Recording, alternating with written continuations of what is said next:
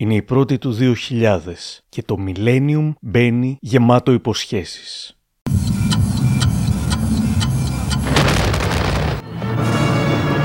Με το πρώτο δευτερόλεπτο του 2000 ο Αττικός ουρανός φωτίστηκε και ο ιερός βράχος έλαμψε.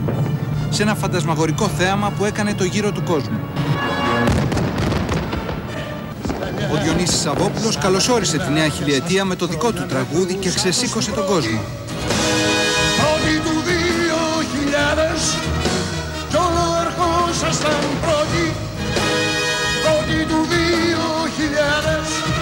Ο Μίκης Θεοδωράκης διεύθυνε την ορχήστρα Εναρμόνια και τραγούδισαν η Μαρία Φαραντούρη και ο Μάριος Φραγκούλης. Ο πρόεδρος της Δημοκρατίας και ο πρωθυπουργός από το κέντρο Διόνυσος απίφθηναν χαιρετιστήρια μηνύματα και ευχές για τη νέα χιλιετία. Εύχομαι και πάλι σε όλους.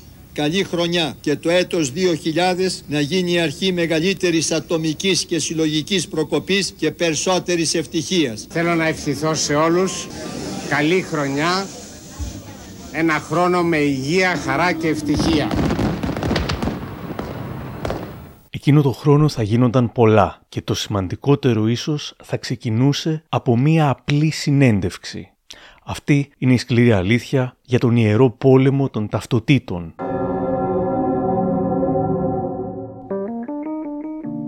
Είναι τα podcast της LiFO. Γεια χαρά, είμαι ο Άρης Δημοκίδης και σας καλωσορίζω στα Μικροπράγματα, το podcast που κάθε εβδομάδα φιλοδοξεί να έχει κάτι ενδιαφέρον. Αν θέλετε να μας ακούτε, ακολουθήστε μας στο Spotify, τα Google ή τα Apple Podcasts.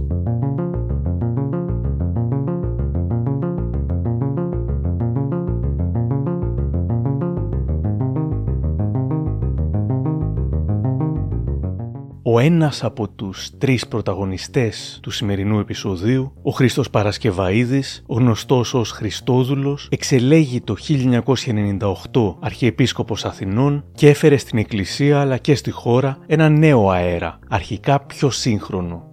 Είχε το προφίλ του καλού παππούλη, με χιούμορ και με γλυκό πρόσωπο. Παιδιά μου, ελάτε στην εκκλησία όπως είσαστε.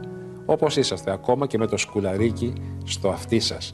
Γιατί ο Χριστός δεν ενδιαφέρεται για την εμφάνιση του καθενός μας, ενδιαφέρεται για την ψυχή του. Και εγώ ξέρω ότι μέσα σας, παιδιά μου, έχετε ένα πλούσιο, συναισθηματικό και πνευματικό κόσμο. Όσοι όμως τον γνώριζαν από τη Χούντα και μετά, περίμεναν να δουν πότε θα έδειχνε το άλλο του πρόσωπο. Αυτό που αποζητούσε εξουσία και φήμη. Αν δεν υπήρχαν οι ταυτότητες, λένε, θα έπρεπε να τις εφεύρει. Και σε ένα βαθμό, ίσως και να τις εφήβρε.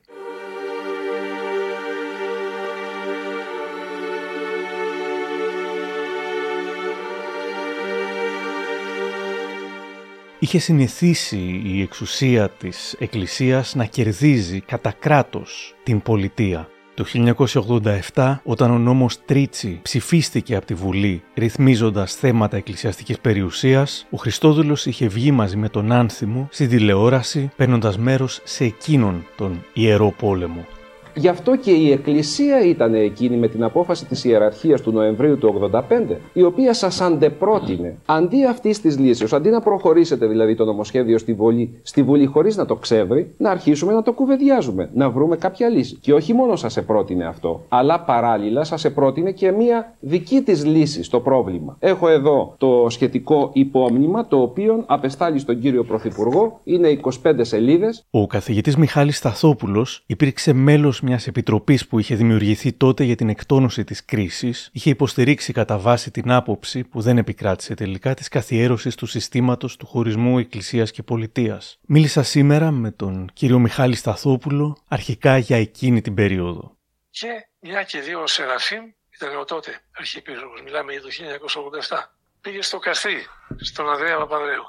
Και θυμάμαι, είδαμε στην τηλεόραση το βράδυ στις ε, ειδήσεις, βγήκε ο Σεραφείμ και ο Ανδρέας από το σπίτι του έξω και δήλωσε ο Ανδρέας στις κάμερες ο νόμος 1700 δεν θα εφαρμοστεί. Δηλαδή ο Πρωθυπουργός καταργούσε ένα νόμο που είχε, ψη- που είχε ψηφιστεί από τη Βουλή. ε. Ο Αντώνης Τρίτσης ενοχλημένος θα παρετούνταν και θα έφευγε από το Πασόκ. 13 χρόνια μετά ο κύριος Σταθόπουλος θα βρισκόταν εν μέρη στη θέση του Τρίτσι, αλλά θα δούμε πώς πήγε αυτό σε λίγο. Σε σχέση με τις ταυτότητες, η πρώτη προσπάθεια να αλλάξει κάτι, θα έλεγε ο Χριστόδουλος τον Χατζηνικολάου, είχε γίνει από τον πατέρα Μητσοτάκη. Το 1992 έγινε μια προσπάθεια από την κυβέρνηση τότε Μητσοτάκη το νόμο που προβλέπει την υποχρεωτική αναγραφή του θρησκεύματος να τον αντικαταστήσει με άλλο νόμο που θα έλεγε προαιρετική την αναγραφή του θρησκεύματος. Λοιπόν, τότε το Πασόκ βρισκόμενο στην αντιπολίτευση με διαστόματος επωνύμων πρωτοκλασσάτων στελεχών του, τα οποία υπάρχουν και σήμερα και κατέχουν ανώτατες πολιτιακές θέσεις σήμερα, τότε εκόπτοντο υπέρ της υποχρεωτικής να παραμείνει ο νόμος ως έχει. Η κυβέρνηση τότε έλεγε όχι να το κάνουμε προαιρετικό. Η αντιπολίτευση έλεγε όχι να είναι υποχρεωτικό.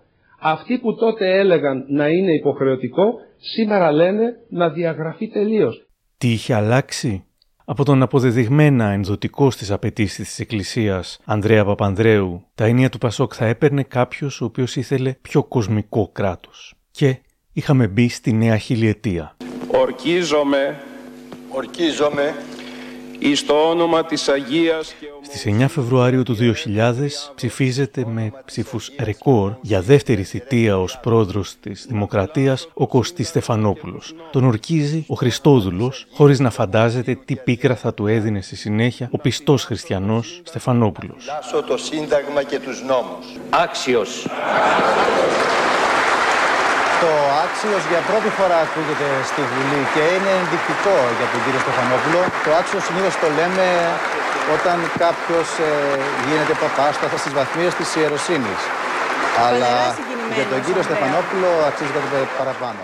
Στη συνέχεια γίνονται εκλογές, οι περίφημες εκλογές τρίλερ του 2000. Έχουμε και σχετικό επεισόδιο. Το Πασό κερδίζει και πάλι και ο Σιμίτης τον Απρίλιο του 2000 φτιάχνει τη νέα του κυβέρνηση τη Απριλίου έχει ως εξής. Πρωθυπουργός Κώστας Σιμίτης. Υπουργός Εξωτερικών Γιώργος Παπανδρέου. Υπουργός Πεχοδέ Κώστας Λαλιώτης, Υπουργός Εθνικής Παιδείας και Θρησκευμάτων, Πέτρος Ευθυμίου, Υπουργός Εργασίας και Κοινωνικών Ασφαλίσεων, Αναστάσιος Γιαννίτσης, Υπουργός Υγείας και Πρόνοιας, Αλέξανδρος Παπαδόπουλος. Στην κυβέρνηση υπήρχαν άτομα όπως ήταν ο Τσοχατζόπουλος και ο Παπαντονίου, όμως υπήρχε και ο Μιχάλης Σταθόπουλος, ο άνθρωπος που μέσω μιας συνέντευξης ως Υπουργός Δικαιοσύνης θα έφερνε μια σημαντική αλλαγή στη χώρα. Μιλώντας σήμερα με τον κύριο Σταθόπουλο, τον ρωτάω για το πώς άνοιξε ο ίδιος αυτό το θέμα, το θέμα των ταυτοτήτων. Άνοιξε περίπου ένα μήνα μετά τις εκλογές και ήταν η πρώτη συνέντευξη που έδωσα. Στο έθνος ήταν. Ο Κώστας Μαρδάς. Ο ναι. Κώστας ο Μαρδάς, ο φίλος μου, γιατί μετά γίναμε και πολύ φίλοι.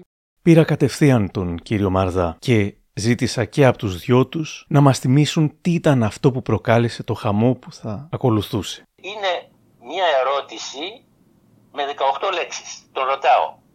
Η υποχρεωτική αναγραφή του θρησκεύματος στις αστυνομικές ταυτότητες αντιβαίνει στο δικαίωμα διασφάλισης των προσωπικών δεδομένων και φιλοσοφικών απόψεων; 18 λέξεις. Και 26 λέξεις είναι η απάντηση. Και απήντησα με μια φράση τριών γραμμών. Και απαντάω ως εξής είναι ήδη χωρίς συγκατάθεση του προσώπου αντίθετη προς τον νόμο 2472 του 97 για την προστασία του ατόμου από την επεξεργασία προσωπικών δεδομένων επειδή πρόκειται για ευαίσθητο δεδομένο. Αυτό είπα. Ότι έχει πρόβλημα η υποθετική αναγραφή τους σχέματος. Προσβάλλει προσωπικά δεδομένα. Τίποτα άλλο. Αυτό. Και έγινε χαμός.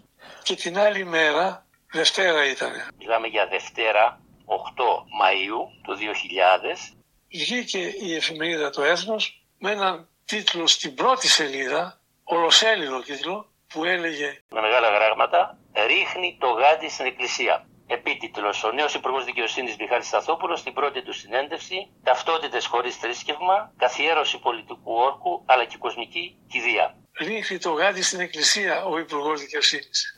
δηλαδή για Θεό μήπως δημιουργούν ε, από ένα μικρότερο θέμα ένα τεράστιο πρόβλημα. Έχει σημασία και ο τρόπος που παρουσιάστηκε από το πρωτοσέλιδο της εφημερίδας, δηλαδή υπήρχε μια αιχμή. Προτείνατε το, αυτό τον τίτλο εσείς; Όχι. Ε, τότε αρχισυντάκτης στην εφημερίδα ήταν ο Λάμπρος Σμαήλης και διευθυντής ο Δημήτρης Βάρος. Η τελική επιλογή όπως ξέρετε του τίτλου είναι στο διευθυντή. Εκείνος έγραψε το «Ρίχνει το γάντι στην εκκλησία». Ο τίτλος είναι κανένα δυο κλικ παραπάνω ως ήθιστε.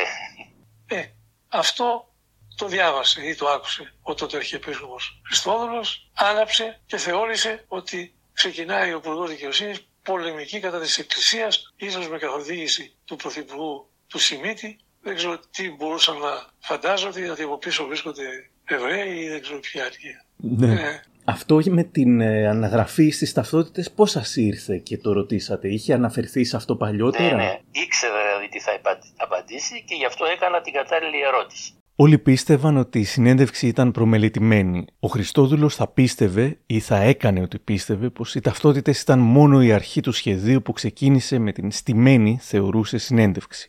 Ποιο ήταν όμως το παρασκήνιο, ο Κώστας Μαρδάς δούλευε στο Έθνος και κάθε Δευτέρα έπρεπε να φέρνει μια συνέντευξη με μεγάλο όνομα. Κυνηγούσε για καιρό τον Σταθόπουλο. Για την πρώτη του αποκλειστική συνέντευξη, ο υπουργός του έλεγε ότι δεν είχε ακόμα ενημερωθεί, ο δημοσιογράφος επέμενε, πιο μετά, γιατί όχι τώρα, συνέχισε να επιμένει. Τελικά πήρα το ζήτημα λίγο προσωπικά, επειδή έπρεπε μετά τη Δευτέρα του Πάσχα να παραδώσω στο έθνος μια συνέντευξη με υπουργό. Επέμενα, του είπα ότι θα σας στείλω τις ερωτήσεις μου και απαντήστε όπως νομίζετε. Την άλλη μέρα στο σπίτι μου κάθισα και έγραψα αθώες ε, ερωτήσεις, δηλαδή του στυλ τι είναι ε, αυτό που σας έκανε να μεταβείτε από το Πανεπιστήμιο στο χώρο της ε, κυβερνητικής εξουσίας ε, και στο τέλος βρήκα λοιπόν ένα βιβλιαράκι και διάβασα τις επιστημονικές του απόψεις. Είχε γράψει, δεν ήταν τότε υπουργός έτσι, είχε γράψει ότι πιστεύει στην κοσμική κηδεία, στο πολιτικό όρκο και ότι πρέπει να υπάρχει διαχωρισμός ε, κράτους εκκλησίας. Έγραψε λοιπόν και αυτές τις ερωτήσεις στο τέλος της συνέντευξης ο υπουργός μου έστειλε με φάξ τις απαντήσεις. Θυμάμαι μάλιστα ότι κάπου παραθέριζε στην Εύβοια σε ένα εξοχικό και ορισμένες ήταν σχεδόν μονολεκτικές. Το πήρα στο κινητό στην Εύβοια, ήταν Σαββατοκύριακο, και τον παρακάλεσα να γίνει πιο αναλυτικός στις απαντήσεις του, ειδικά για την υπερπροστατευτικότητα σε κάθε τι το Ορθόδοξο που του έκανε αυτή την ερώτηση στη δημοσιογραφική παγίδα. Ναι. Γιατί η απάντηση ήταν να ξέρω ναι. Και λέω αυτές τις λεπτομέρειες, γιατί τότε αυτή η συνέντευξη η οποία ας πούμε ε, είχε ηφαιστειακή έκρηξη ε, θεωρήθηκε ότι ήταν ε, κάπως δοτή από την κυβέρνηση του Ναντίον είναι, δεν είναι αποτέλεσμα κάποιας συνωμοσίας ούτε κάποιου κυβερνητικού σχεδιασμού να μου δοθεί αυτή η δυνατότητα να πάρω συνέντευξη από τον Υπουργό Δικαιοσύνης. Αλλά ήταν αποτέλεσμα μιας δημοσιογραφικής συνωμοσίας με την καλή έννοια. Εννοείται ότι δεν βρήκαν έναν τρόπο για να διαρρεύσουν τις προθέσεις τους ή κάτι όχι. τέτοιο, αλλά ότι τα εκμεύσατε και με επιμονή. Ακριβώς. Όλοι οι συνάδελφοι τότε δεν πίστεψαν ότι ήταν η προσωπική μου δημοσιογραφική επιτυχία. Κανείς από τα κανάλια και από τα ραδιόφωνα, κανείς δεν ζήτησε να του πω πώς βγήκε αυτή η συνέντευξη. Που είναι η μεγαλύτερη κατά την άποψή μου επιτυχία δημοσιογραφική τα τελευταία πολλά χρόνια. Τότε ο Αρχιεπίσκοπος Χριστόδουλος εξεμάνει, ενώ ήξερε ότι αυτή η συνέντευξη ήταν αποτέλεσμα της δημοσιογραφικής μου επιμονής, διότι ένας κορυφαίος έγκυρος συνεργάτης του. Μόλις δημοσιεύτηκε το πρωί, με πήρε τηλέφωνο και με ρώτησε αν ήταν κυβερνητική απόφαση να υπάρξει διαρροή. Είπα όλες τις λεπτομέρειες, προφανώς ενημέρωσε τον τότε Αρχιεπίσκοπο. Εκείνος όμως δεν δέχθηκε αυτή την εξήγηση και φόρτισε τόσο πολύ την κατάσταση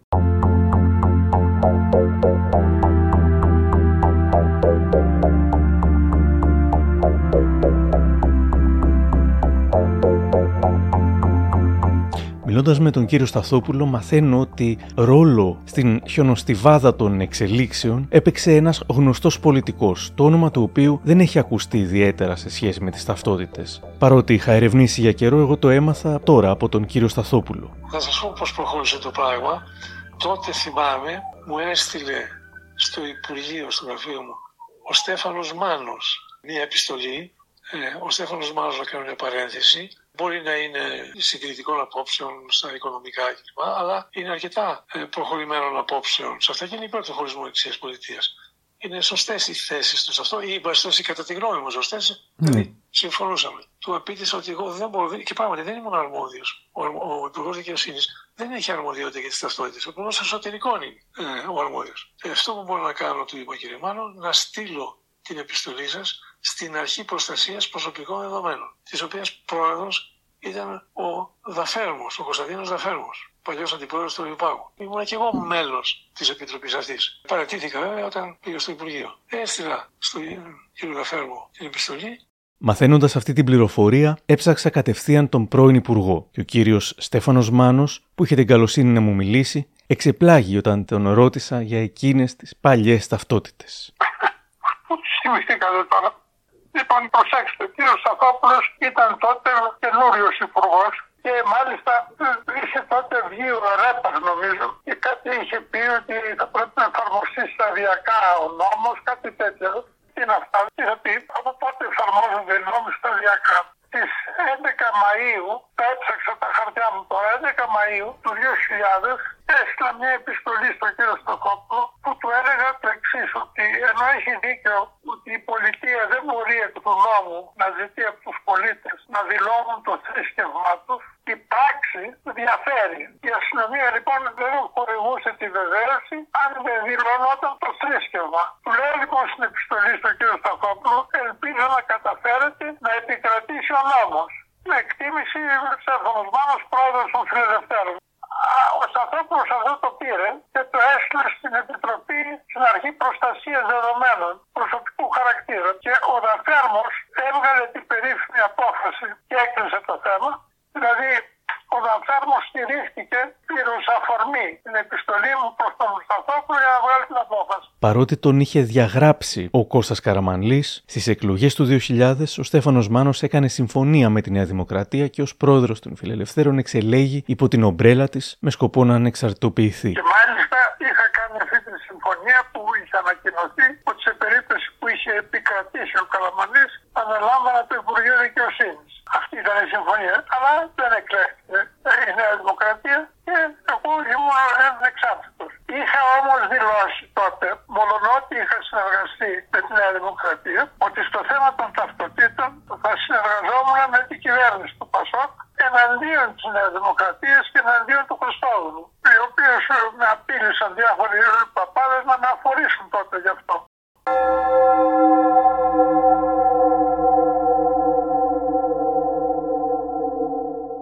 απόφαση της αρχής προσωπικών δεδομένων προκάλεσε αίσθηση. Παράνομη αναγραφή θρησκεύματος στις ταυτότητες, θα έγραφαν τα νέα. Μη ρωτάτε θρήσκευμα, επάγγελμα, σύζυγο. Ο Χριστόδουλος ετοιμάζει δυναμική αντίδραση, η κυβέρνηση λέει όχι σε δημοψήφισμα. Δύο εβδομάδες αργότερα, ο Πρωθυπουργός Κώστας Σιμίτης απαντά στη Βουλή σε σχετική ερώτηση της Μαρίας Δαμανάκη του Συνασπισμού υπερασπίζεται την απόφαση της ανεξάρτητης αρχής. Για εκείνη τη μέρα θα έλεγε ο Χριστόδουλος στον Νίκο Χατζηνικολάου. Πριν το θέμα αυτό δημιουργηθεί, εγώ επικοινώνησα με τον κύριο Πρωθυπουργό και τον παρεκάλεσα να μην προχωρήσει στο βήμα, να πάει στη Βουλή και να δεσμευτεί. Όταν ήμουν στο Βουκουρέστι.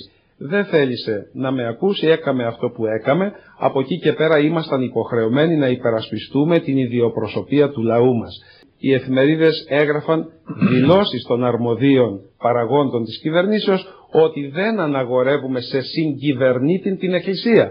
Δημιουργήθηκε Εμείς... τότε, όχι, με αν μου επιτρέπετε τη διακοπή, ναι. ένα αίσθημα ότι προσπαθεί η Εκκλησία να αρθεί υπεράνω του συντάγματος και των νόμων. Όχι, γιατί το Σύνταγμα δεν υπήρχε και τα περασμένα χρόνια Κανείς δεν είχε διαμαρτυρηθεί. Εμείς και τον νόμο ακόμα έχουμε με το μέρος μας. Η θέση που πήρε ο Σιμίτης στη Βουλή είχε ως αποτέλεσμα για ένα μεγάλο χρονικό διάστημα να διακοπεί κάθε επικοινωνία μεταξύ κυβέρνησης και εκκλησίας.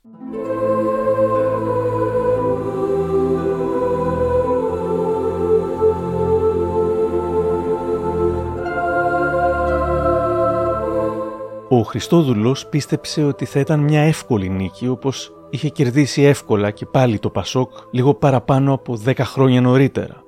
Όμως υπήρχαν σημαντικές διαφορές από τότε. Μίλησα σήμερα με τον θεολόγο, καθηγητή και συγγραφέα Παναγιώτη Ανδριόπουλο. Μου λέει ο Χριστόδουλο είχε την εμπειρία της εκκλησιαστικής περιουσίας, δηλαδή την υπόθεση Τρίτσι, την οποία η Εκκλησία κέρδισε. Τα πράγματα δεν ήταν ίδια μετά από 10 χρόνια. Γιατί ο Σιμίτη ήταν ένας ε, πιο άτεγκτος ε, πρωθυπουργός. Ο Χριστόδουλο δεν στάθμισε αυτή την ε, περίπτωση τόσο καλά. Αντιθέτως, στηρίχθηκε στη μεγάλη δημοφιλία του, πίστευε ότι η δύναμή του είναι τα ΜΜΕ, ο λαός όπως έλεγε, και όλη αυτή η ιστορία οδηγήθηκε στα άκρα. Ο ίδιος έτσι με, με λιγονάζει το λέω εγώ, έλεγε όχι εγώ δεν θέλω να συγκυβερνήσω, του λέγανε θα συγκυβερνήσετε πλέον, τι νομίζετε. Όχι, εγώ δεν, άλλος είναι ο ρόλος της Εκκλησίας, αλλά στην πραγματικότητα αυτό ήθελε και αυτό έκανε με όλη του τη, τη ζωή, έτσι, με, με όλους τους τρόπους. Οι δύο μεγάλοι αντίπαλοι εκείνης της εποχής, Χριστόδουλος και Μιχάλης Σταθόπουλος, κατά σύμπτωση ήταν συμφοιτητές και φίλοι. Μου λέει σήμερα ο κύριος Σταθόπουλος. Σημειώστε ότι εγώ είχα φιλία με τον Χριστόδουλο ήταν συμφοιτητής μου στη νομική σχολή. 1956-57 πρωτοετής της νομικής σχολής νομικά είχε αρχίσει να σπουδάζει ο Χριστόδουλος. Χρήστος Παρασκευαίδης ήταν το όνομά του. Και είχαμε καλές σχέσεις.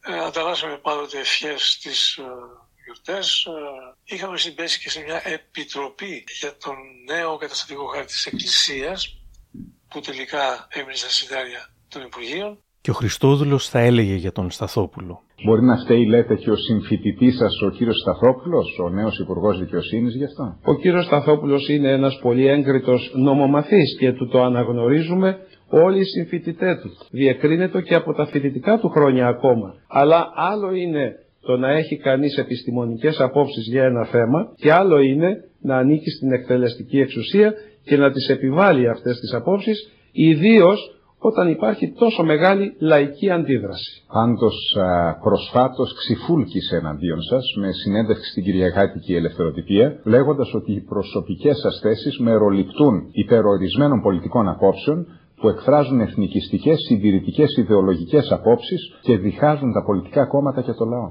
Δεν διχάζω εγώ τον ελληνικό λαό.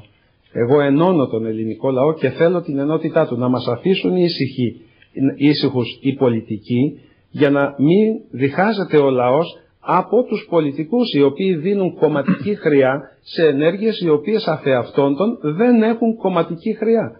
Ο, ο καλύτερος τρόπος για να σας αφήσουν ήσυχους είναι ο διαχωρισμός κράτου-εκκλησία. Μα υπάρχει με τον αυτός. οποίο όμως δεν είστε θετικοί. Ο διαχωρισμός, κύριε Χατζη Νικολάου, υπάρχει. Όσοι ξέρουν τα θέματα ε, δεν μιλάνε για αυτά τα πράγματα. Όσοι δεν ξέρουν τα θέματα μιλάνε για κατανάλωση πολιτική απλώς για το λαό. δεν ξέρει Ποιος, τα θέματα. ποιος ο, ο Υπουργός ε, πρέπει να διευκρινίσει τι εννοεί με το διαχωρισμό ε, εκκλησίας και κράτους. Η τηλεόραση είχε βρει καυτό θέμα. Με τίτλο «Ιερός πόλεμος», ο Θανάσης Αθανασιάδης στον Α θα είχε καλεσμένη απέναντι στον διανοητή Βασίλη Ραφαηλίδη τη Βίκη Μοσχολιού, την οποία ενοχλούσαν όχι μόνο οι νέες ταυτότητες, αλλά ακόμα και οι υπάρχουσες. Σφραγιζόμαστε, είναι προσωπική μου, γράφει το όνομά μου, σφραγίζομαι, φεύγει το Άγιο Βάπτισμα. Από εκεί και πέρα, αυτή η ταυτότητα με αυτή την ηλεκτρομαγνητική ταινία που έχει επάνω, χτυπάει αμέσως οτιδήποτε στοιχείο θέλω να πάρω για τον καθένα μας στις Βρυξέλλες που λειτουργεί με αυτόν τον αριθμό. Ναι. Μας ενοχλούσε το φακέλωμα κάποτε το εσωτερικό που είχε γίνει. Και λέω αυτοί οι αριστεροί που είναι, που φωνάζανε για το φακέλωμά τους. Τώρα δηλαδή που είναι ευρωπαϊκό το φακέλωμα τους αρέσει; Έχετε υπόψη σας εδώ και δύο χρόνια τώρα προετοιμάζεται ο κόσμος να φύγει στα βουνά και στις σπηλιές. Θα γίνουν ολοκαύτωμα, να το ξέρετε, μοναστήρια και ο κόσμος. Θα χωρίσουν μάνας από παιδιά, θα χωρίσουν αντρόγυνα. Δηλαδή θα έρθει μεγάλη καταστροφή σε αυτόν τον τόπο. Μεγάλη καταστροφή. Σας Ήθελα το λέω να- εγώ γιατί εγώ τα ξέρω.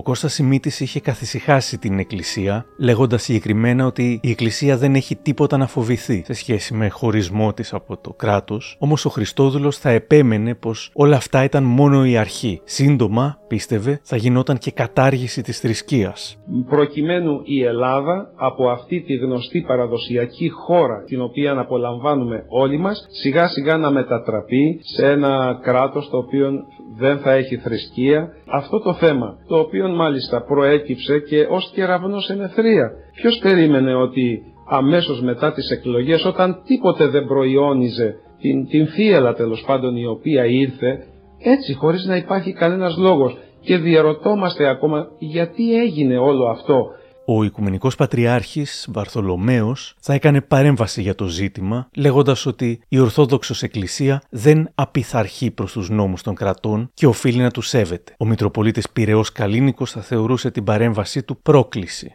Όμως, διάφοροι Μητροπολίτες, όπως ο Μητροπολίτης Ζακίνθου Χρυσόστομος, ο Μητροπολίτης Ιωαννίνων Θεόκλητος, αλλά και ο σημερινός Αρχιεπίσκοπος Ιερώνυμο, θεωρούσαν όσα έκανε ο Χριστόδουλος εξτρεμιστικές ενέργειες. Ήταν όμως κι άλλοι οι Μητροπολίτες που συμφωνούσαν με τον Μιχάλη Σταθόπουλο. στο Υπουργείο είχαν έρθει Μητροπολίτες μου, είχαν ζητήσει να συναντηθούμε για να μου πούνε ότι συμφωνούν με μένα. Δεν ξέρει ο Αρχιεπίσκοπος ότι ε, οι θέσεις σας είναι σωστές, κάνουν καλό, είναι προς το συμφέρον της Εκκλησίας. Γιατί ενισχύουν την αυτονομία της Εκκλησίας. Δεν μου αρέσει να- να λέω ονόματα. Είχαν έρθει Μητροπολίτες, δεν ήταν όλη η Εκκλησία. Αλλά βέβαια Αρχιεπίσκοπος ήταν αυτό και είχε μαζί του τους περισσότερους.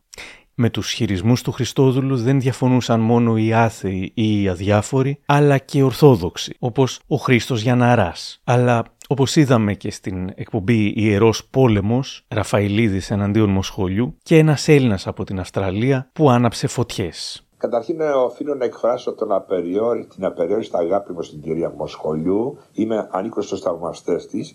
Σαν τραγουδίστρια βεβαίως, εξηγούμαστε, ε, μέχρι εδώ. Θα σεβαστώ τις ε, συνδυσιακέ καταστάσεις της κυρίας Μοσχολιού, απολύτως. Αλλά βεβαίως διάλογος σε αυτό το επίπεδο ε, με μένα τουλάχιστον, είναι απολύτως αδύνατο να γίνει θανάση. Τι είναι το επίπεδο, κύριε Ραφαηλίδη, Στο επίπεδο να της είμαστε θρησκείας. όπως είστε εσείς; Όχι, όχι, κύριε Μασχολιό, όχι, Τι όχι. είναι δεν, το, δεν το καταλάβατε επίπεδο, καλά. κύριε Ραφαηλίδη; Δεν καταλάβατε καλά. Το Επειδή επίπεδο- ξέρετε ωραίε λέξει, Μισό λεπτό να μας εξηγήσει. Όχι, όχι, τις όχι, επίπεδο κουβέντες πίστης. σας και Ο- αποπροσανατολίζετε τον κόσμο. Όχι, κύριε Μασχολιό. Αυτό είναι το επίπεδο. Στο επίπεδο πίστης δεν μπορεί να γίνει διάλογος. Η πίστη είναι δεδομένη αφεαυτής. Κάποιος δηλαδή που πιστεύει σε κάτι, οτιδήποτε είναι αυτό, είναι κα- οχυρωμένος εκεί μέσα και καμιά λογική και καμιά πειθό δεν μπορεί να το βγάλει. Είναι συμπαθέστε ότι την αγαπώ πάρα πολύ στα αλήθεια. Ήμουνα το 93 στην Ελλάδα και Ναι. ήθελα να κάνω αίτηση τηλεφώνου. Έμενα στη Νάνο Γλυφάδα και μου ζητήσανε να βάλω τι θρήσκευμα. Δηλαδή, αν ήμουν μουσουλμάνος, δεν θα έπαιρνα θρήσκευμα ή αν ήμουν Ιαχωβάς. Είμαι Έλλην Ορθόδοξος και μαχητικός Ορθόδοξος. Είμαι χριστιανός μέχρι το κόκαλο. Αλλά η δική μου θρησκεία, η χριστιανική, η Ορθόδοξη, θέλω να είναι κάτι κρυφό, να μην το ξέρει ο καθένας. Μισό λεπτό. Ένας διάλογος μεταξύ του κυρίου Ραφαηλίδη και της κυρίας Μοσχολιού για το όνομα του Θεού, αν είναι δυνατόν να, να ισοσκελιστεί και να προχωρήσει ένας διάλογος, ο, ο κύριος Ραφαηλίδης αντιπροσωπεύει το πνεύμα κάθε τι προοδευτικό που υπάρχει στην Ελλάδα. Η κυρία Μοσχολιού ήταν απλώς μία τραγουδίστρια σε λαϊκά. Και εγώ αυτό που απορώ, πώς μπορεί η κυρία Μοσχολιού που Θα ήταν. μου επιτρέψετε να πω ότι ο καθένας έχει δικαίωμα σε να μια- μιλάει για χριστιανισμό. Ο καθένας Η κυρία έχει Μοσχολιού δικαίωμα. μιλάει με την ψυχή της να πες. λέει τη γνώμη του. Και με την πίστη μου και η κυρία Μοσχολιού δεν ήταν απλώς μια λαϊκή τραγουδίστρια πες του. Η κυρία Μοσχολιού δημιούργησε ένα πολιτισμό μέσα από τα τραγούδια της. Γιατί η κυρία Μάλιστα. Μοσχολιού Θα τραγούδισε σας όλους τους δώσω ένα μεγάλους παράδειγμα τι Έλληνες συμβαίνει εδώ συμπαίτες στην και Αυστραλία. τους μεγάλους Έλληνες ποιητές. Και δεν θέλω να τον ξέρω και δεν, θέλω, δεν είναι Έλληνας. Κύριε πρώτα απ' όλα. Βουλγαρή, Είναι Αυστραλός αυτός. Πάμε σε λίγες διαφημίσεις. Το Ericsson T28S μόνο 1000 δραχμές με σύνδεση Panafon Value Νέα σερβιετάκια για εσώρουχα Spring All Day Stanga. Εφαρμόζει, κολλάει, αναπνέει. Ταξιδεύετε μαζί στο Σίδνεϊ για τους Ολυμπιακούς του 2000. Και πρώτη δόση το 2001. Ράδιο Κορασίδη. 3 ευρώ περίπου ένα χιλιάρικο. Δηλαδή 20 χιλιάρικα επί 3 περίπου 60 ευρώ. 58 ευρώ και 69 λεπτά. Έτσι. Κι εγώ ευρώ. Ευρώ. Ευρώ στο μέλλον. Και ενώ η κυβέρνηση ετοιμαζόταν για το ευρώ, την ένταξη στην ΟΝΕ και σιγά σιγά για τους Ολυμπιακούς Αγώνες, θεωρούσε το θέμα των ταυτοτήτων τελείως δευτερεύον. Ο Χριστόδουλος όμως όχι. Για αυτόν μου λέει σήμερα ο θεολόγος και συγγραφέας Παναγιώτης Ανδριόπουλος. Ο Χριστόδουλος ήταν συγκρουσιακός. Και αυτό έκανε πάρα πολύ κακό στην Εκκλησία. Ήταν συγκρουσιακός γιατί ακριβώς πίστευε στον εαυτό του και στη δύναμή του που απέρε, ας πούμε, από τη βάση. Όμως η Εκκλησία δεν μπορεί να πορεύεται συνεχώς με συγκρούσεις. Ευτυχώς επί Αρχιεπισκόπου Ιερονίμου δεν το έχουμε αυτό τόσο έντονο. Και δεν έχουμε βέβαια αυτή την ιστερία του Χριστοδούλου με τα συλλαλητήρια. Μην ξεχνάμε ότι έκανε συλλαλητήρια τα οποία ήταν κομματικών προδιαγραφών καθαρά.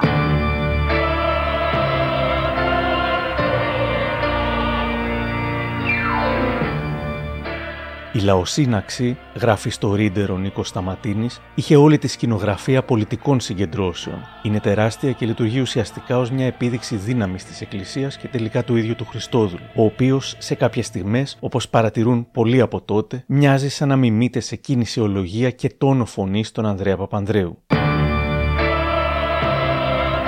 Οι λαοσυνάξεις πάντως ξεκίνησαν από την Θεσσαλονίκη και κορυφώθηκαν στην Αθήνα, στο Σύνταγμα.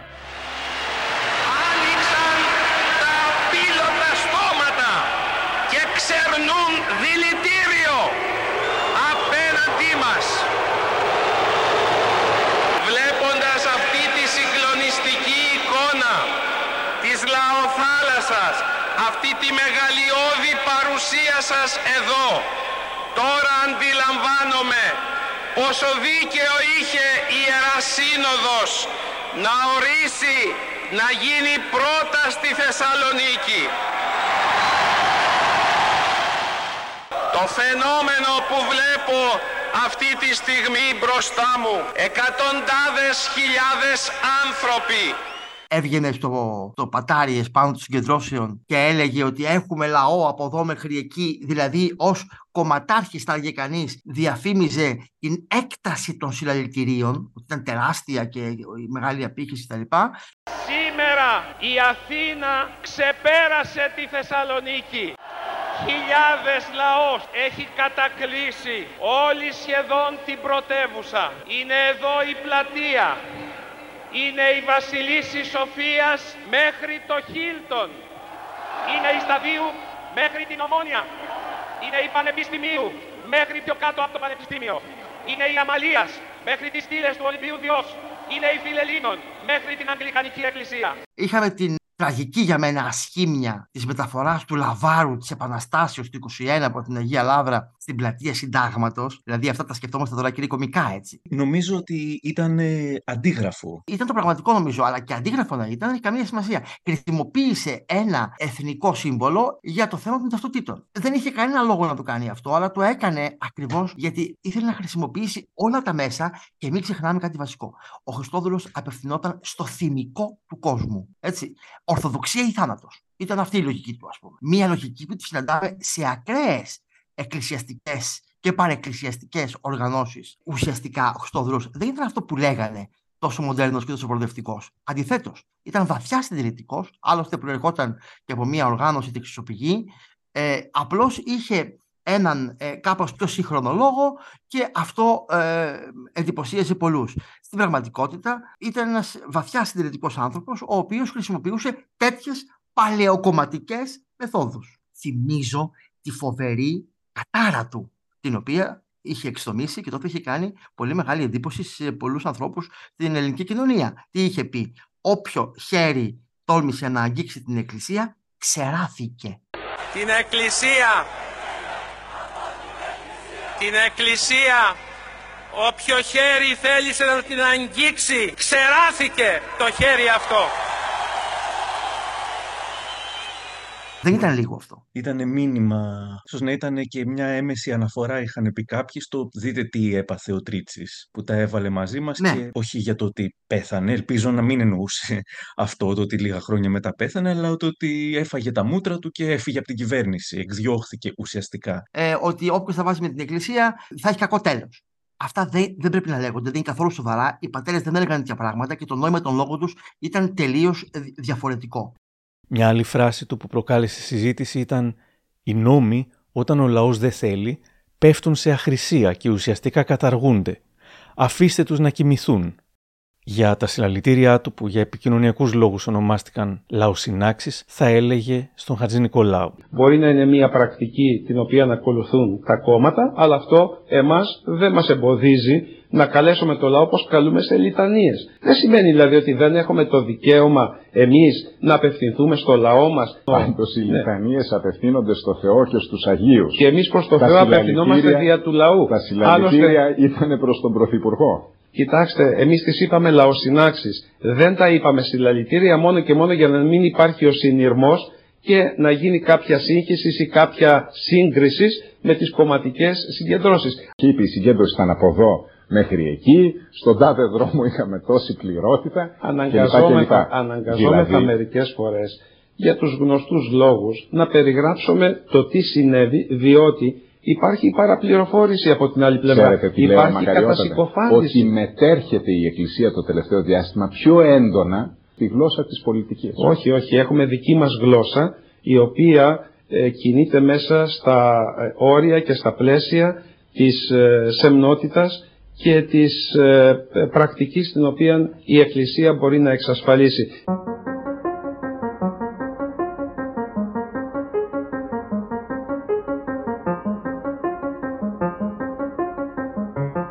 Στη Θεσσαλονίκη, ο Χριστόδουλος είχε κάνει κάποιες προβλέψεις. τι έχουν στο μυαλό τους και τι προγραμματίζουν και σχεδιάζουν. Πρώτον, να φύγει από την προμετωπίδα του συντάγματός μας η επίκληση στην Αγία Τριάδα. Να γίνει υποχρεωτικός ο πολιτικός γάμος. και να μην αναγνωρίζεται από το κράτος ο θρησκευτικός. Να μην ορκίζεται στο Ευαγγέλιο ούτε η κυβέρνηση, ούτε η Βουλή, ούτε ο πρόεδρος της Δημοκρατίας. Θα αφαιρεθεί από τους κοντούς των σημεών ο Τίμιος Σταυρός. Ίσως θα αλλάξει και η σημαία μας επειδή έχει το Σταυρό επάνω. Βλέπουνε το Σταυρό και δαιμονίζονται. Αυτό το βίντεο υπάρχει στο YouTube με τίτλο «Τι είχε προβλέψει ο Χριστόδουλος από το 2000» και στα σχόλια διαβάζουμε πράγματα όπως όλα τα είχε βρει και πόσο δίκιο είχε και σε φοβόντουσαν γι' αυτό σε έβγαλαν από τη μέση. Ενώ είναι προφανές, σχεδόν ένα τέταρτο του αιώνα μετά, ότι όλα αυτά που είχε πει ήταν λάθος και στην Αθήνα συνέχισε και εμπλούτησε την επινοημένη κινδυνολογία του. Αύριο βγαίνουν τα θρησκευτικά από το σχολείο. Την άλλη βγαίνει ο Σταυρός από τη σημαία. Την παράλληλη βγαίνουν οι ιερές εικόνες από τα δημόσια καταστήματα. Θα υποβασμιστεί η Εκκλησία στο επίπεδο ιδιωτικής φύσεως θεσμού. Τώρα βγάζουν και το θρήσκευμα από τις ταυτότητες. Ε, όχι, φτάνει πια.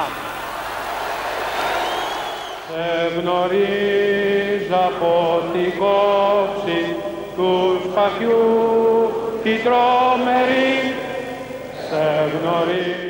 Πάντως οι επιθέσεις του Χριστόδουλου δεν ξένιζαν τους οπαδούς του. Αντίθετα, τους πόρωναν πιο πολύ. Η Βίκη Μοσχολιού. Κυρία Μοσχολιού, δεν νομίζω ότι βοηθούν τέτοιες εκφράσεις, οξύες εκφράσεις που χρησιμοποίησε ο κύριος Αρχιεπίσκοπος, ο κ. Χριστόδουλος και για τους διανοουμένου και για τον κύριο Σταθόπουλο προσωπικά. Πράγματα τα οποία είναι χοντρά, θα μου επιτρέψετε να πω. Λυσασμένα σκυλιά καταξεσκίζουν το σώμα της Εκκλησίας. Το... Ήποπτο ο ρόλος του Υπουργού Δικαιοσύνης. Οι διανοούμενοι τα ξεπούλησαν όλα. Ο Αρχιεπίσκοπος κάνει τη δουλειά του και καλά κάνει τη δουλειά του. Είναι θρησκευτικό το θέμα εδώ πέρα. Και έχει υποχρέωση ο Αρχιεπίσκοπος να επεμβαίνει στα θέματα τα θρησκευτικά και να μας καθοδηγεί σωστά. Εγώ λέω όλοι να του δώσουμε κουράγιο, να είμαστε κοντά του, να μας καθοδηγήσει.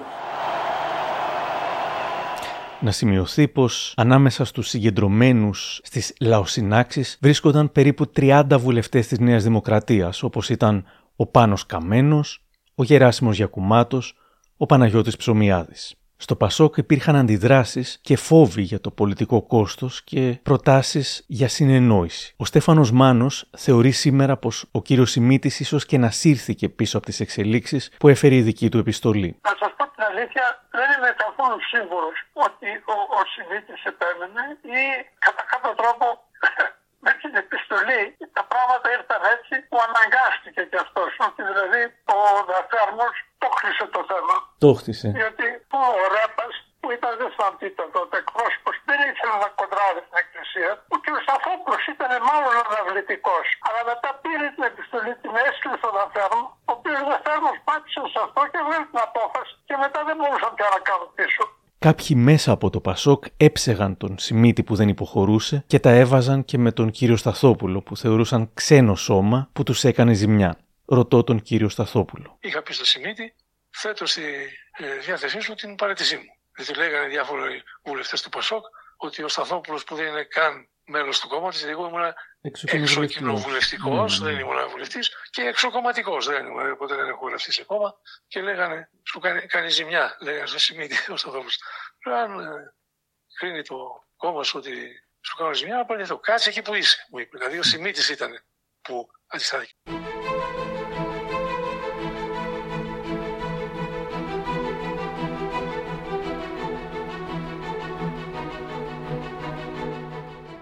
Καλοκαίρι του 2000 και συγκεκριμένα στις 24 Ιουλίου, στη δεξίωση για την αποκατάσταση της δημοκρατίας στο Προεδρικό Μέγαρο, Σιμίτης και Χριστόδουλος βρίσκονται σε απόσταση αναπνοής ανταλλάσσουν μια τυπική χειραψία, η πρώτη τους συνάντηση γίνεται σε ατμόσφαιρα μηχανίας. Στις φωτογραφίες από το κιόσκι τους βλέπουμε να κάθονται στα δύο άκρα και να κοιτούν προς αντίθετες πλευρές, μιλώντας με τους διπλανούς τους. Ο Χριστόδουλος με τον πρόεδρο της Βουλής και την Ατάσα Καραμανλή και ο Σιμίτης με τη σύζυγό του Δάφνη.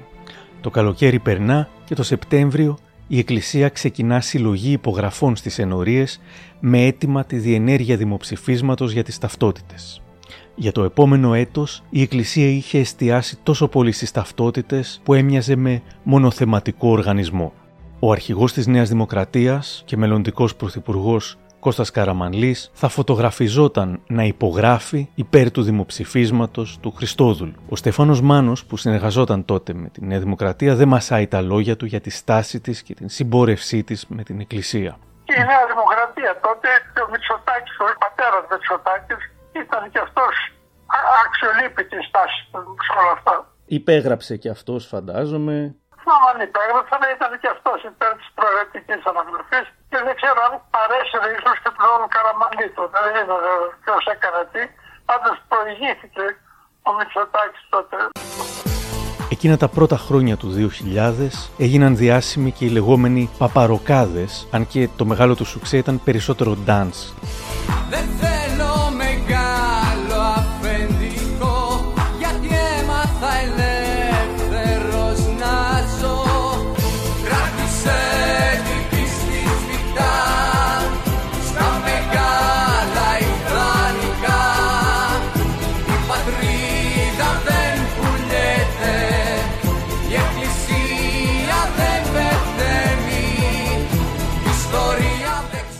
Το 2001 μπαίνει και ο Χριστόδουλος συνεχίζει να μαζεύει υπογραφές.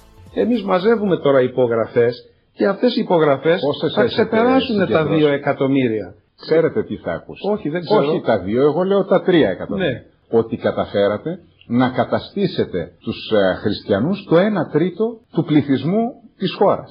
Όχι, Σε όχι. μια χώρα που το 95% των ε, πολιτών είναι χριστιανοί. Είναι πάρα πολλοί οι οποίοι μέχρι σήμερα δεν έχουν υπογράψει, όχι διότι δεν θέλουν να υπογράψουν, αλλά είτε διότι δεν βρήκαν μια ευκαιρία να πάνε στην εκκλησία, είτε πήγανε κάποτε και βρήκαν την εκκλησία κλειστή και έφυγαν, είτε λένε το σύνηθες το οποίο λέμε όλοι οι Έλληνες, δεν βαριέσαι έχουμε καιρό μέχρι τις 25 Μαρτίου. Πάντως και έτσι Γι' αν αυτό είναι, δράτω με τις ευκαιρίες 6 εδώ. εκατομμύρια ψηφοφόροι, τα δύο είναι ακριβώς. το 1 τρίτο. Εδώ από την εκπομπή σας να πω σε όλους τους χριστιανούς, σε οποιοδήποτε κόμμα και αν ανήκουν, να έρθουν να υπογράψουν. Να έρθουν όλοι και να μην αφήνουν την τελευταία μέρα. Καταρχήν πρέπει να σας πω ότι δεν εκβιάζουμε κανέναν να έρθει να υπογράψει. Πρώτον. Δεύτερον, ε, έρχονται και υπογράφουν οι άνθρωποι στις εκκλησίες. Δεν πάμε εμείς στα σπίτια. Και το απεφύγαμε αυτό μόνο και μόνο για να μην κατηγορηθούμε ή ότι διχάζουμε το λαό Δεν ήταν ακριβώς έτσι βέβαια. Μιλώντας με τον Παναγιώτη Ανδριόπουλο, θυμήθηκα τη δική μου εμπειρία. Μαζεύτηκαν 3 εκατομμύρια υπογραφών. Τα άλλα 7, τα άλλα 6-7 που είναι. Πάρθηκαν και με έναν τρόπο, αμφιλεγόμενος ήταν και αυτός. Έκαναν λίγο τους πιστούς να νιώσουν υποχρεωμένοι ότι, είναι ο, ότι ο Θεός το ζητάει. Στην Καλαμαριά τουλάχιστον που ζούσα τότε, έρχονταν από την ενορία, πιθανότατα και σε άλλες ενορίες σε όλη την Ελλάδα και χτυπούσαν ε, τα κουδούνια Είχα ανοίξει την πόρτα και ήταν δύο, ξέρω εγώ, της ενορίας που λέγαν ήρθαμε για να υπογράψετε για τις ε, ταυτότητες και λοιπά. Και είχα πει, όχι δεν θέλω. Και λέει, δεν θέλετε να κάνετε κάτι για ο Θεός αυτό που ζητάει και λοιπά. Και είχα πει όχι, ας πούμε, και είχα κλείσει την πόρτα. Και εγώ δεν με ενδιέφερε αυτό. Αλλά αν ήμουν κάποιος ο οποίος πήγαινα στην εκκλησία και σκεφτόμουν ότι αυτό θα κυκλοφορήσει, θα το μάθουν, θα το ξέρει ο παπάς, ότι τους έκλεισα την πόρτα και δεν υπέγραψα κλπ.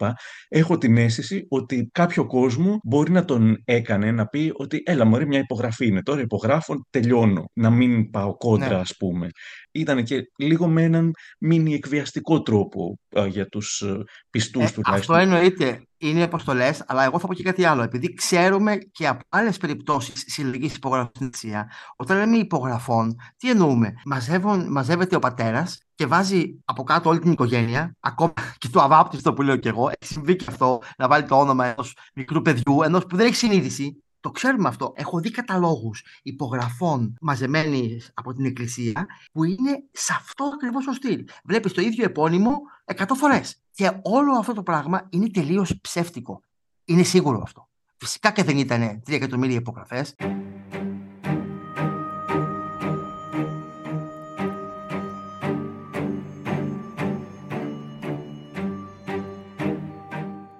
Ακόμα και όταν το θέμα θα είχε τελειώσει, ο Χριστόδουλος θα υποστήριζε πως οι υπογραφές που τελικά μαζεύτηκαν, αν υποθέσουμε ότι μαζεύτηκαν τα στρογγυλά 3 εκατομμύρια, εξέφραζαν με τους δικούς του μαθηματικούς υπολογισμούς την πλειοψηφία, μιλώντας στο Σταύρο Θοδωράκη. Το ότι ο ελληνικός λαός στην πλειοψηφία του υιοθετούσε την άποψη της Εκκλησίας απεδείχθη με τη συλλογή των υπογραφών, Ναι. όπου τελικά η Εκκλησία δεν κινήθηκε καθόλου. Εμείς δεν πήγαμε σπίτι με σπίτι να μαζέψουμε Ε, υπογραφές. κάνατε μεγάλη καμπάνια τότε. Όχι, όχι. Ε, υπήρχαν τα χαρτιά σε κάθε ενορία. Όποιος ήθελε ερχόταν. Από όλο το φάσμα των πολιτικών κομμάτων ήρθαν άνθρωποι οι οποίοι υπέγραψαν. Μπορώ να σας πω από την άκρα δεξιά μέχρι και την άκρα αριστερά. Ναι. Τέλη του καλοκαιριού του 2001 και στις 29 Αυγούστου η συλλογή των υπογραφών έχει ολοκληρωθεί και ο Χριστόδουλος πηγαίνει στο Προεδρικό Μέγαρο με 3 εκατομμύρια υπογραφές. Ζητά από τον Κωστή Στεφανόπουλο να προκηρύξει δημοψήφισμα. Θυμάται σήμερα ο Μιχάλης Σταθόπουλος. πήγε στο Στεφανόπουλο, ο οποίος Στεφανόπουλος, άνθρωπος θρησκευόμενος και γενικότερα ε, συντηρητικών απόψεων θα έλεγα, αλλά ήξερε τι λέει το Σύνταγμα και πώς γίνεται το δημοψήφισμα. Ε, δεν μπορεί με συλλογή υπογραφών να διατάσει ένα δημοψήφισμα. Ε, τον ευχαρίστησε και πήρε τις υπογραφές και του είπε ότι δεν μπορεί να προχωρήσει. Και έφυγε με δυνατά χέρια ο Χριστόδουλος. Η ανακοίνωση της Προεδρίας θεωρήθηκε ανακοίνωση καταπέλτης εναντίον του Χριστόδουλου. Ο πρόεδρος της Δημοκρατίας, λέει, εξήγησε ότι οι τρόποι με τους οποίους εκφράζεται η λαϊκή κυριαρχία προβλέπονται από το Σύνταγμα και τους νόμους του κράτους. Ότι βάσει αυτών δεν συντρέχουν οι προϋποθέσεις για τη διεξαγωγή δημοψηφίσματος για το θέμα των ταυτοτήτων, ότι όλοι έχουν υποχρέωση συμμορφώσεως στους κανόνες του ισχύοντος δικαίου και ότι η εκτός νομοθετημένης διαδικασίας συλλεγή στις υπογραφές δεν είναι δυνατόν να ανατρέψουν τις διατάξεις του Συντάγματος.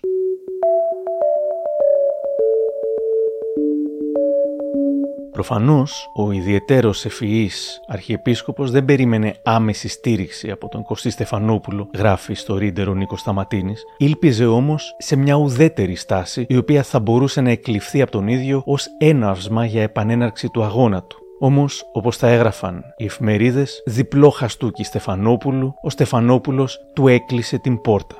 Η Εκκλησία δεν το άφηνε να περάσει και, όπως είχε δικαίωμα, πήγε το θέμα δικαστικά, ελπίζοντας να δικαιωθεί από το Συμβούλιο της Επικρατείας, μου λέει ο Μιχάλης Σταθόπουλος. Έφτασε λοιπόν στα δικαστήρια, προσέφυγαν κάποιες εκκλησιαστικές οργανώσεις. Ε, νομίζω από πίσω ήταν και υποθέτω. Ο Αρχιεπίσκοπο έφτασε στο Συμβούλιο Επικρατείας που με μεγάλη πλειοψηφία, συντηρητική πλειοψηφία, πρόεδρο ήταν τότε ο Χρήστος Γεράρη, αν έχετε ακούσει, ε, στην Ολομέλεια. Απορρίφθηκε η προσφυγή με, την, με το σκεπτικό ότι είναι αντίθετη με το Ευρωπαϊκό Δίκαιο και με τον νόμο 24-37 η αναγραφή του θρησκεύματο στις ταυτότητες. Αν θυμάμαι καλά, στους 40 τόσους συμβούλους επικρατείας, οι 30 τόσοι, άρα τα 3 τέταρτα περίπου, είχαν συμφωνήσει. Ένα χρόνο μετά το 2002 έχουμε την προσφυγή ιερέων και θεολόγων όπως ήταν ο πρωτοπρεσβύτερος Γεώργιος Μεταλλινός, όμως και το Ευρωπαϊκό Δικαστήριο απέρριψε κάθε επιχείρημα υπέρ οποιασδήποτε αναγραφής του θρησκεύματος και μάλιστα η απόφασή του ήταν ομόφωνη.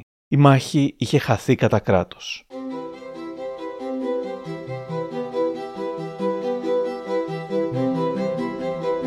Αν καταλαβαίνω καλά, επομένως, στην επόμενη προεκλογική περίοδο, όποτε γίνουν οι εκλογές, η Εκκλησία θα επιδιώξει να είναι κεντρικό θέμα στην προεκλογική συζήτηση των κομμάτων αυτό το θέμα. Ε, ναι, ε, σκεπτόμεθα να θέσουμε ερωτήματα στα διάφορα κόμματα επί των θεμάτων αυτών. Όμως δεν θα λέγαμε πως στις εκλογές του 2004 το κεντρικό θέμα ήταν ε, οι ταυτότητες. Μπορεί ο νέος πρωθυπουργός Κώστας Καραμανλής να είχε υπογράψει και να είχε τάξει πολλά και διάφορα, από όταν όμως κέρδισε τις εκλογές και ο ίδιος έγινε πρωθυπουργός, δεν άνοιξε ποτέ ξανά το θέμα. Το ίδιο και ο Χριστόδουλος. Ο Σταύρος Θοδωράκης θα παρατηρούσε πως είχε ρίξει τους τόνους με τη νέα κυβέρνηση. Είναι ο Καραμαλής στην κυβέρνηση και δεν θέλετε να του δημιουργήσετε προβλήματα; Όχι, σας παρακαλώ, όχι. Όχι, το λέω γιατί Κατα- η υπόθεση του δημοψηφίσματος για σας ήταν μια πολύ σημαντική υπόθεση για τις ταυτότητες. Μάλιστα. Έχει παρέλθει όμως ένα εικοσάμινο από τότε που είχε αναλάβει η καινούρια κυβέρνηση. Εσείς το είχατε πρώτο θέμα τότε, το θέμα των ταυτοτήτων, αλλά τώρα το θέμα δεν υπάρχει. Για την Εκκλησία το θέμα μένει ενεκρεμότητη. Από το, Μάλιστα. το δηλώσαμε από την πρώτη στιγμή. Εγώ στη νέα κυβέρνηση το έθεσα το θέμα από την αρχή. Από εκεί και πέρα είναι ευθύνη της κυβερνήσεως. Πόση υπομονή έχετε; Είναι θέμα τετραετίας, είναι θέμα οχταετίας, τι; Ε, Εκείνο που μας ενδιαφέρει είναι η ενότητα του λαού μας και είναι από εκεί και πέρα η πρόοδος την οποία όλοι ευχόμαστε Άρα φοβάστε, για τη χώρα μας. Άρα φοβάστε, μακαριότατε, ότι πιθανόν κάποιες εκδηλώσεις όπως τότε είχε κάνει η Εκκλησία μπορεί να δημιουργήσουν ένα διχαστικό κλίμα; Είναι, είναι, είναι... Εξαρτάται, όλα εξαρτώνται από το timing που λέτε εσείς Μάλιστα. οι δημοσιογράφοι. Ναι. Επομένως, μας έχει δώσει ο Θεός μυαλό να μπορούμε να σκεπτόμαστε και κάθε φορά να αποφασίζουμε αυτό που επιβάλλεται στη δεδομένη στιγμή. Ο δημοσιογράφος Κώστας Μαρδάς μου λέει πως παρά τις προβλέψεις του Χριστόδουλου αποδείχθηκε ότι δεν υπήρξε ουδεκατελάχιστον ένα τέτοιο σχέδιο. Γιατί όταν μετά από κάποια χρόνια, το 2003, έβγαλε το βιβλίο 17 συν ένα ονόματα, που είναι συνεντεύξεις με μεγάλα ονόματα, Μίκης Θεοδωράκης, Μπιθικότσης, ε, Γιάννης Μαρκόπουλος, Αντώνης Σαμαράκης, όταν παρουσίασα αυτό το βιβλίο και είχα και αυτή τη συνέντευξη του Μιχάλη Σταθόπουλου, είχε έρθει ο υπουργός τότε, παράλληλα είχε έρθει και ο επικεφαλής της αρχής προσωπικών δεδομένων, ο Δαφέρμος. Και οι δύο είπαν ότι δεν άλλαξαν τις ταυτότητες τους. Μέχρι το τέλος της ζωής τους, στις αρχές του 2008, ο Χριστόδουλος θα πίστευε ότι είχε δίκιο. Και τα χρόνια που θα ακολουθούσαν, τα τσιπάκια θα ήταν ο μόνιμος φόβος και τρόμος μερίδας των πιστών. Τα τσιπάκια, δήθεν, ήταν μέσα στις ταυτότητες Σιμίτη, μετά ήταν μέσα στην κάρτα του πολίτη. Εδώ το 2012, ο δημιουργός των Παπαροκάδων, Νεκτάριος Μουλατσιώτης, εξαπάτησε τον μακαριστό Χριστόδουλο δύο φορές. Τον κορόιδεψε ο Σιμίτης. Είναι γνωστό. Του είχε πει: Δεν θα βγάλω το θρήσκευμα από τις ταυτότητες, εάν δεν συνοηθούμε πώς θα βγει η νέα ταυτότητα. Το ίδιο λοιπόν και τώρα επαναλήφθηκε το γεγονός. Είχαμε μία επανάληψη του γεγονότος. Τελευταία μέρα η υπηρεσιακή κυβέρνηση του κυρίου Πικραμένου βγήκε και ανακοίνωση το Σεπτέμβριο θα αλλάξουν οι ταυτότητες, θα γίνουν οι ηλεκτρονικές για να μπούμε στην ηλεκτρονική διακυβέρνηση. Με λίγα λόγια έρχεται η κάρτα του πολίτη την οποία την ξαναλέμε τώρα ηλεκτρονική ταυτότητα. Εκτός το ότι ο Σιμίτης δεν εξαπάτησε τον Χριστόδουλο, ούτε ο ίδιος ο Χριστόδουλος δεν το υποστήριζε, θα περνούσαν πολλά πολλά χρόνια ακόμα μέχρι να φτάσουμε κάποτε σε ηλεκτρονική ταυτότητα. Και ο Άδωνος Γεωργιάδης ανησυχούσε τότε για την κάρτα του πολίτη. Εμείς ως κόμμα δεν θα δεχτούμε ποτέ αυτή την κάρτα. Και καλούμε και τους εφόρμα να μην το κάνουν.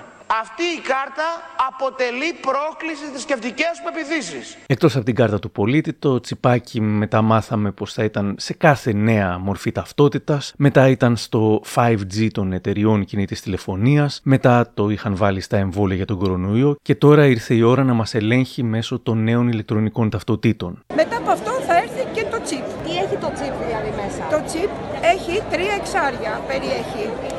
Και όλα τα, ό,τι κρατάμε μέχρι σήμερα υπάρχουν τα εξάρια και τα τρόφιμα που τρώμε, ο γραμματός κώδικας είναι τα τρία εξάρια. Η πρώτη μπάρα του barcode, η μεσαία και η τελευταία είναι τα τρία εξάρια.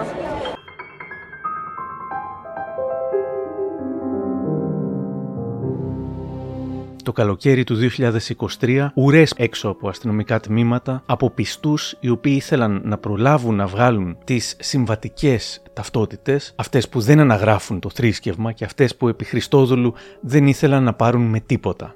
Ρωτάω τον Μιχάλη Σταθόπουλο. Πώς σας φαίνεται εσάς το γεγονός ότι όλοι αυτοί που επί Χριστόδουλου κατέκριναν αυτές τις ταυτότητες τώρα κάνουν μάχη για να κρατήσουν αυτές τις ταυτότητες και να μην πάρουν τις νέες. Τώρα είναι ακραίες φανατικές εκκλησιαστικές οργανώσεις. Δεν είναι η επίσημη εκκλησία. Όχι προς Θεού. Μπορεί να είναι ορισμένη Μητροπολίτης, δεν έχει πει ούτε η Ιερά Σύνοδος, ούτε ο Αρχιεπίσκοπος. Τότε ήταν η επίσημη εκκλησία με επικεφαλής τον Χριστόδουλο, τον Αρχιεπίσκοπο. Λέγεται πως ο Ιερός Πόλεμος των Ταυτοτήτων γιγάντωσε τον ψεκασμένο εθνολαϊκισμό. Ρωτάω σχετικά τον θεολόγο Παναγιώτη Ανδριόπουλο. Ισχύει απολύτως. Θα πω κάτι τολμηρό. Δεν είναι τολμηρό, αλλά θα ακουστεί τολμηρό.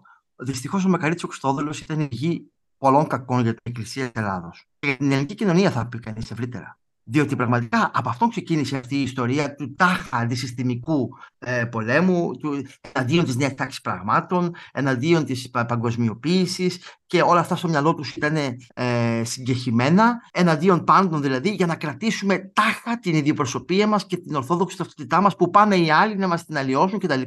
Αλλά ο Χριστόδουλος μια χαρά πέρναγε στην Ευρωπαϊκή Ένωση, ε, μια χαρά άνοιξε γραφείο η Εκκλησία της Ελλάδος στην Ευρωπαϊκή Ένωση. Ο ίδιος δεν είχε τολμήσει ποτέ ποτέ σε κανέναν Ευρωπαίο αξιωματούχο να του πει ότι έρχεστε να μας αλλάξετε την ιδιο- ιδιοπροσωπεία. Αντιθέτως, κολακευόταν βαθύτατα με την συναναστροφή με όλους αυτούς. Δηλαδή, ήταν και λίγο διπρόσωπος. Υπήρχε δηλαδή μια ρητορία προς λαϊκή κατανάλωση αυτών που σήμερα είναι ψεκασμένοι και συνεχίζουν την ίδια λογική και μία άλλη που ήθελε να τα έχει καλά με την εξουσία γιατί ακριβώς ε, τον βόλευε, έτσι, τον λάκευε και ούτω καθεξής. Αν ζούσε ο Χριστόδουλος σήμερα, θα έμπαινε μπροστάρης στον αγώνα των ελάχιστων συνωμοσιολόγων, τους οποίους αν έμπαινε φυσικά θα τους έκανε περισσότερους και από εκατομμύρια ε, για τις νέες ταυτότητες. Φυσικά θα το έκανε. Δηλαδή θα έκανε πάλι ένα νέο πόλεμο. Θα το βλέπουμε τώρα από τους ιεράρχες, τους οποίους ο ίδιος χειροτώνησε. Πολλοί από τους ιεράρχες που χειροτώνησε και α- από τους προσκύμενους αυτών είναι πάλι στην ίδια λογική. Χωρίς κανένα θεολογικό επιχείρημα, το θέμα των ταυτοτήτων δεν έχει καμία εκκλησιαστική και θεολογική βάση. Παρ' όλα αυτά, ε, πολλοί μπαίνουν και τάχα ανησυχούν, δυστυχώς, γιατί ε, θεωρούν ότι ε, θα μας ελέγξουν. Υπάρχει αυτός ο φόβος. Μα ο χριστιανός δεν πρέπει να φοβάται τίποτα. Τι να τον ελέγξουν, δεν το βρούνε. Άρα λοιπόν βλέπουμε ότι υπάρχει μία μανία καταδιώξεως. Και αυτό είχε και ο Χριστόδουλος. Θεωρούσε ότι όλοι τον καταδίωκαν.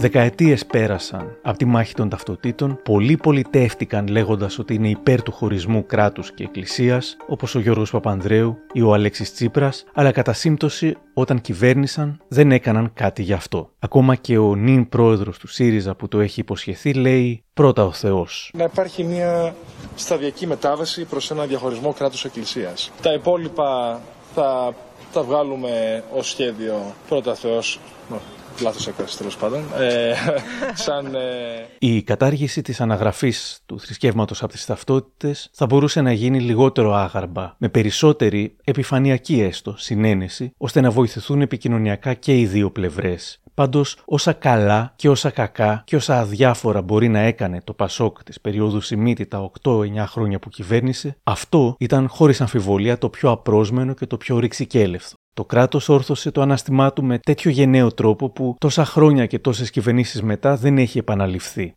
Λέω σήμερα στον Μιχάλη Σταθόπουλο πως προσωπικά δεν περίμενα πως ο Σιμίτης θα έμενε ανυποχώρητος. Όλοι υποχωρούσαν.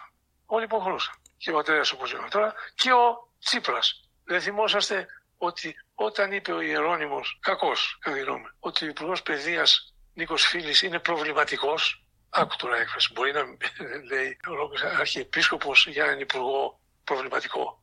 Την άλλη μέρα τον έδιωξε ο, ο Τσίπρας. Έτσι. Το Ε, γεγονός ότι ο, ο Κώστας Σιμίτης δεν υποχώρησε ήταν κάτι α, αρκετά παρακινδυνευμένο έτσι και για πολιτικό κόστος και φυσικά και πολύ γενναίο. Ναι, εμένα είναι και πολύ γενναίο όπως το λέτε και να σας πω ποιους θεωρώ εγώ γενναίους από τους πολιτικού. Τρει θα σας πω. ε, που πράγματι μπόρεσαν να αντισταθούν ή να, και να κάνουν σωστά τη δουλειά τους. Και να πούνε σεβασμιότατε, σας παρακαλώ, αυτό είναι θέμα της πολιτείας, θέμα ε, του νομοθέτη κλπ. Τρεις μόνο πολιτικοί μπόρεσαν προς τιμήν τους να βρουν το θάρρος και να αντισταθούν στην Εκκλησία εκεί που έκανε άδικες παρεμβάσεις.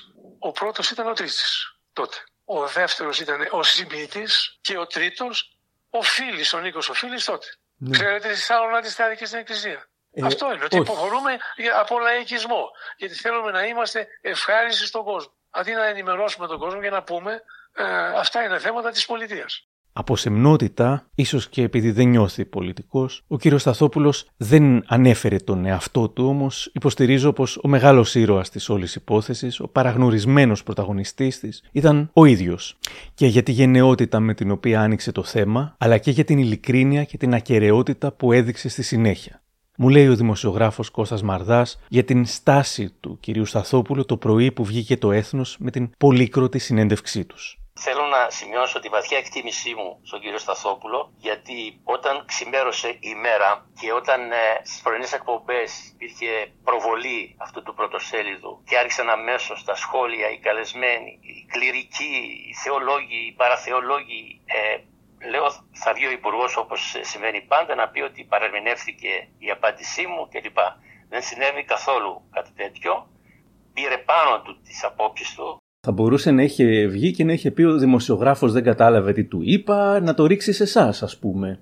δεν έκανε τέτοιο και επαναλαμβάνω τη βαθιά μου εκτίμηση στην προσωπικότητά του και στον, ε, στην πίστη του και στο δυναμισμό του. Κλείνοντας, αναρωτιέμαι αν τον ακολουθεί τον κύριο Σταθόπουλο κάποιο στίγμα για εκείνη την περίοδο. Με συγχωρείτε κύριε Δημοκύρη, δεν ξέρω τα δικά σας τηλεφωνήματα, πόσο θρησκευόμαστε.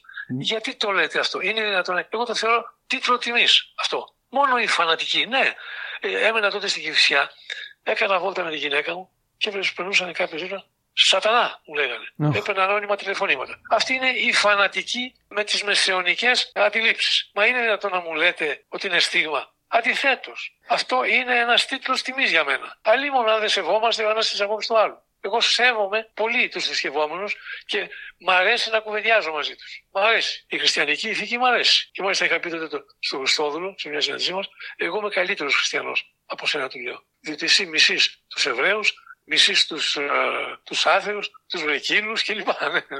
Ενώ αγαπώ όλο τον κόσμο. Είμαι καλύτερος χριστιανός. Σέβομαι περισσότερο τη χριστιανική ηθική που λέει ήξερα απ' έξω, κύριε Δημοκίδη, από το σχολείο όταν πήγαινα, το μάθημα του θρησκευτικού. Ε, και το θεωρώ ένα από τα καλύτερα κείμενα που έχω διαβάσει. Τον ύμνο της αγάπης του Αποστόλου Παύλου, που είναι το 13ο κεφάλαιο της πρώτης προ Κορινθίου επιστολής του Αποστόλου Παύλου. Εάν τη γλώσσα των ανθρώπων αλλού και των αγγέλων αγάπη δεν μία έχω, ή εγώ να χαρκώ συγχώνει και εγώ να αλλάζω κλπ. κλπ. Να μην σας το πω απ' έξω. Και έλεγε στο τέλος, ε, νυν δεμένη τα τρία τάστα, πίστη, ελπής, αγάπη, μίζον δε τούτον η αγάπη.